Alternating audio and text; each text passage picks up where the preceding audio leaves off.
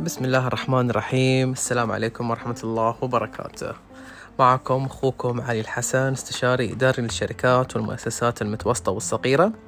أحييكم في ثاني بث لبزنس توك تم تسجيل بتاريخ 7 مايو 2020 ميلادي.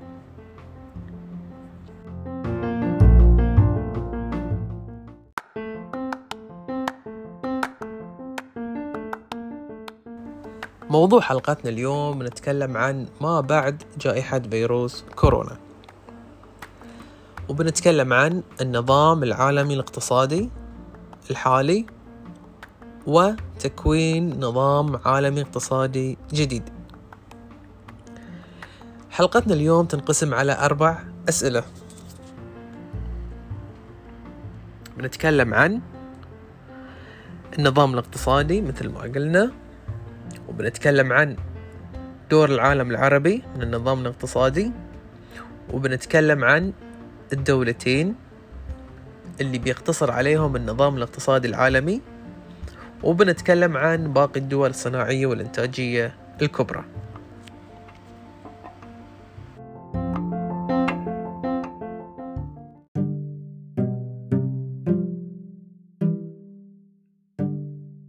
ما حد يتوقع شنو راح يصير بعد جائحة فيروس كورونا. الحدث العالمي اللي فيه يمر. العالم أجمع هو حدث فيروس كورونا. ما حد يقدر يتخيل العواقب البعيدة المدى إلا من قراءات اليوم والتحليلات. الوضع الحالي اللي أدى له فيروس كورونا حطم من روتين الحياة عطل الأسواق كشف مدى كفاءة الحكومات أو انعدامها وراح يغير من القوة السياسية والاقتصادية. ما راح تبين الحين راح تبين في المستقبل.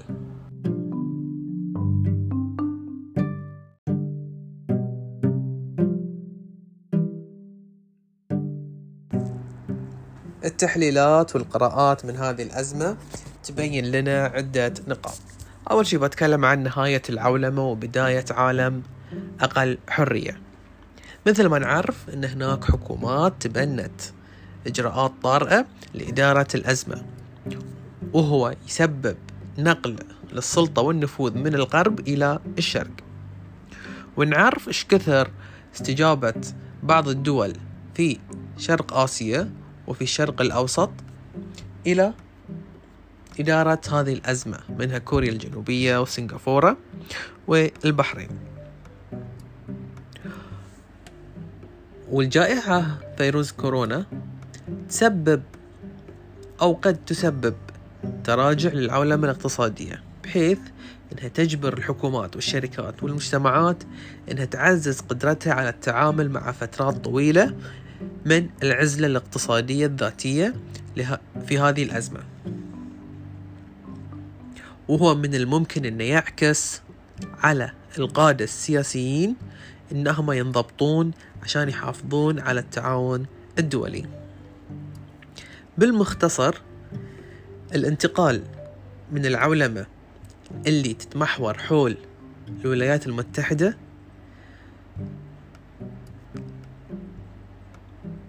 راح تنتقل إلى العولمة اللي تتمحور حول الصين.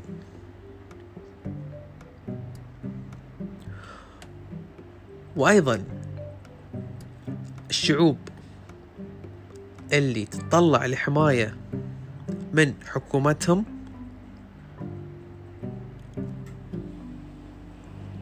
وبعض الدول والشركات أيضا للحد من نقاط الضعف في المستقبل. راح يتكون لنا عالم أقل انفتاحا وأقل ازدهارا وأقل حرية.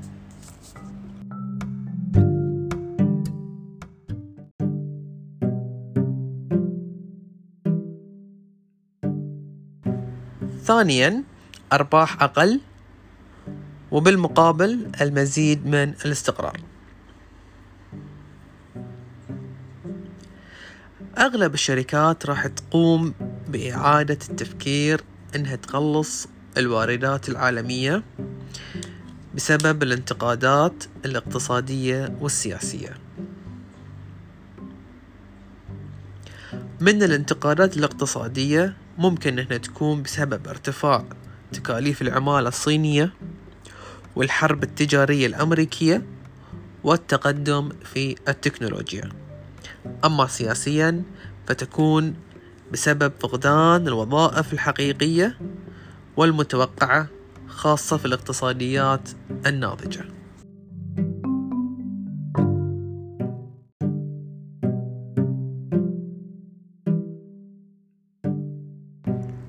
ثلاثة مرحلة جديدة في الرأسمالية العالمية. الصدمة الأساسية للنظام المالي الاقتصادي في العالم هو الاعتراف بأن الواردات وشبكات التوزيع العالمية معرضة لخلل كبير.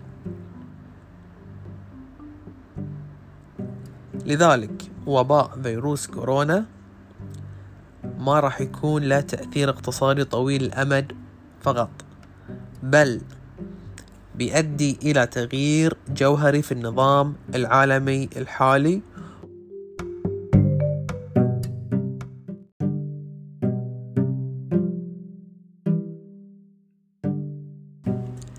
أربعة. الصندوق النقد الدولي يشرح لنا الدروس المستفادة من حرب الصين ضد فيروس كورونا. طبعا هي حرب اقتصادية لكن السياسات اللي اتبعتها الصين تأتي بمقايضات اقتصادية صعبة. منها تبين لنا أن من الممكن احتواء وإيقاف انتشار فيروس كورونا لكنه بتكلفة اقتصادية أكبر. وأيضا تبين لنا أن أزمة فيروس كورونا شديدة على الصعيد العالمي لكنها مقارنة مع الأزمة المالية لعامي 2007-2008 هي الأكبر. وأيضا تبين لنا أن على صانعي السياسات دعم الأسر الضعيفة والشركات الصغيرة للتخفيف من أثر هذه هذه الصدمة. وأيضا أضيف على هذه النقطة كما تبين لنا البحرين إدارتها في هذه الأزمة من بداية انتشارها في الشرق الأوسط حيث قامت بدعم الاقتصاد بمساعدة الشركات والمؤسسات المتوسطة والصغيرة ودعم العمالة الوطنية بدفع رواتبهم لمدة ثلاث شهور للقطاع الخاص وأيضا وقف القروض البنكية لجميع المواطنين لمدة ستة أشهر.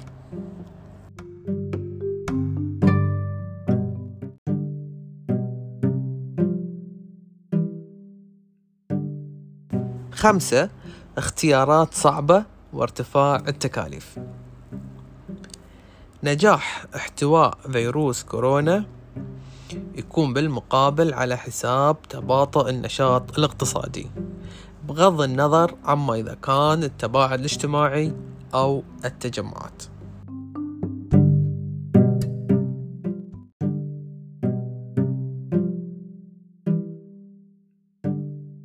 ستة تخطيط القادة والمدراء فيما يتعلق بالمخاطر الاقتصادية.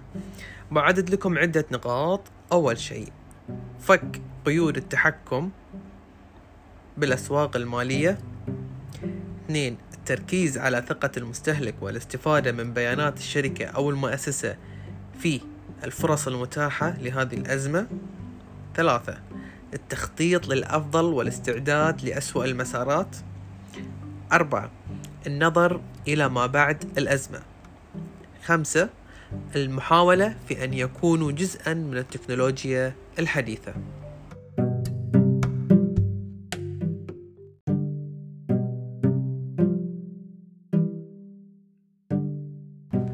سبعة تأثير جائحة كورونا على مسار الإنسانية.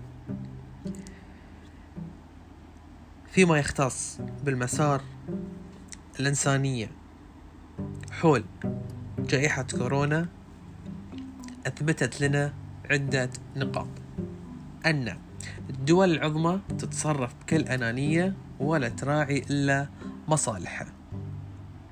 وراح ينقسم التاريخ إلى قسمين قسم ما قبل الجائحة وما بعدها. وأيضا تبين لنا أن الصين تناور لقيادة العالم بالمقابل أن دور الولايات المتحدة يتداعى. وأيضا تبين لنا كل من الصين وروسيا أن هم يستبدلون احتياطاتهم من الدولار بالسبائك الذهبية.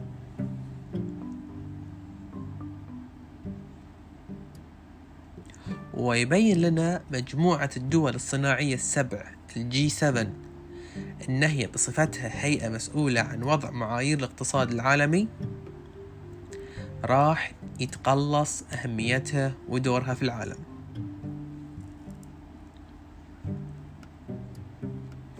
وتبين لنا أن الصين هي الدولة الصاعدة والمؤهلة لقيادة هذا العالم.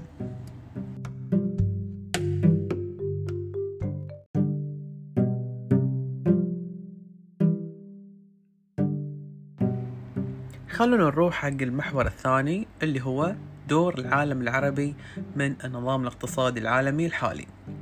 ويبقى السؤال أي اقتصاد ينتظر الدول العربية في عالم ما بعد كورونا؟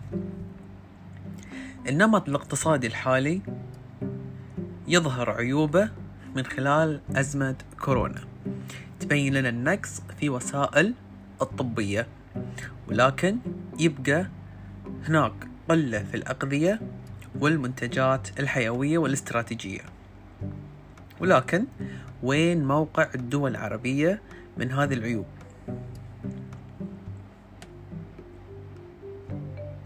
خلال الشهرين الفائتين تبين لنا الأزمة إيش كثر تفاقمت لبعض الدول العربية. وكانت محصورة بين مكان السكن و البقالات والسوبر ماركت وبين المنظفات المنزلية والصيدليات. وتبين لنا إيش كثر المصانع والمؤسسات توقفت وقفت عملها وقدرت خسائرها بنحو تريليوني دولار.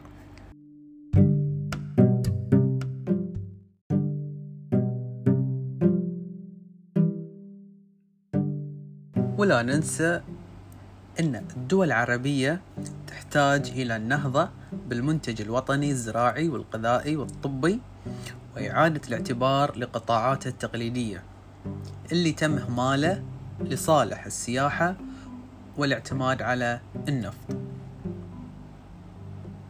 ولكن يبقى السؤال هل تستطيع الدول العربية التعلم من درس كورونا؟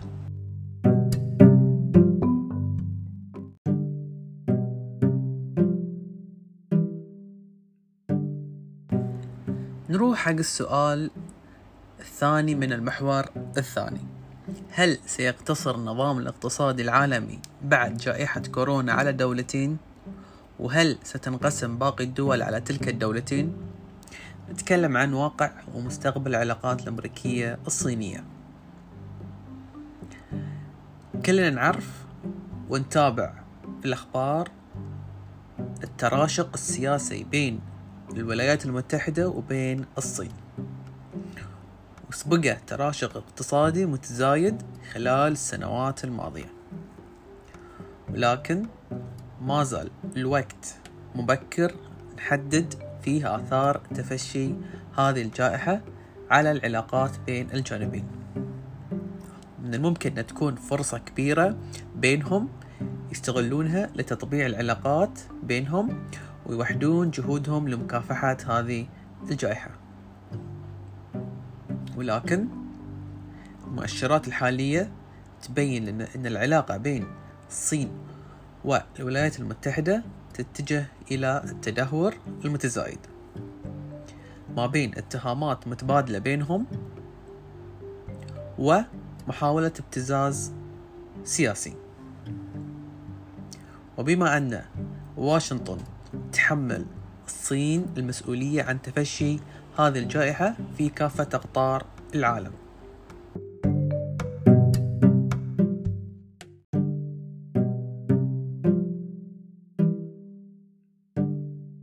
وكان لهذا التوتر أربع محددات رئيسية. الأول رغبة الصين في التأكيد على منحنى صعودها التصاعدي بين موازين القوة العالمية. المحدد الثاني هو القناعة الأساسية اللي تعود جذورها إلى حقبة الحرب الباردة وإن التناقض والاختلاف بين الجانبين يعكس ويعزز المنافسة الأيديولوجية بينهم. والمحدد الثالث هو التصاعد المتزايد في التوتر بين الجانبين خلال السنوات الثلاث الماضية. بفعل عدة عوامل منها الحرب التجارية ومحاولة واشنطن مواجهة التوسع الدبلوماسي والعسكري لبكين في العالم. وانبثق عن المحددات الثلاث السابقة محدد رابع وهو التأويلات السلبية اللي تقوم بها كل من الصين والولايات المتحدة عمدا للخطوات الاستراتيجية لبعضهما البعض على المستوى الدولي.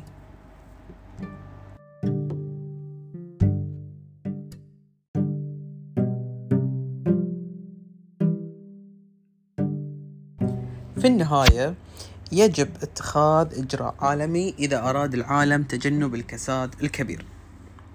بما أن نعرف أن هناك آه، اجتماع عقد بين المجموعة العشرين الاستثنائية للقادة حول كوفيد 19 في 26 مارس بحيث دعا فيها الرئيس شي جين بينغ أعضاء مجموعة العشرين إلى تعزيز تنسيق سياسات الاقتصاد الكلي الدولية لمواجهة الآثار السلبية ومنع الاقتصاد العالمي من الوقوع في الركود.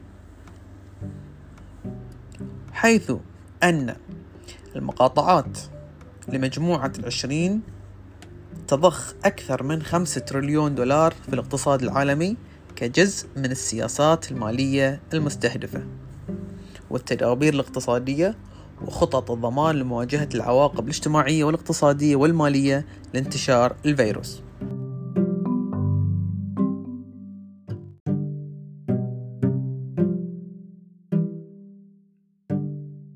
وكان هذه آخر سؤال من المحور الثاني لحلقتنا اليوم.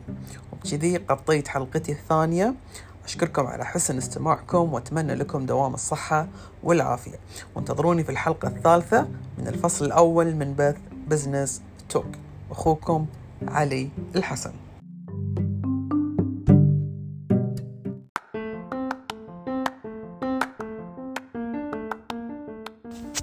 بسم الله الرحمن الرحيم والسلام عليكم ورحمة الله وبركاته معاكم أنا أخوكم علي الحسن استشاري إداري للشركات والمؤسسات المتوسطة والصغيرة أحييكم في ثالث بث لبزنس توك تاريخ 18 5 2020 ميلادي موضوع حلقتنا اليوم نتكلم عن التغييرات اللي تجبر على العمل عن بعد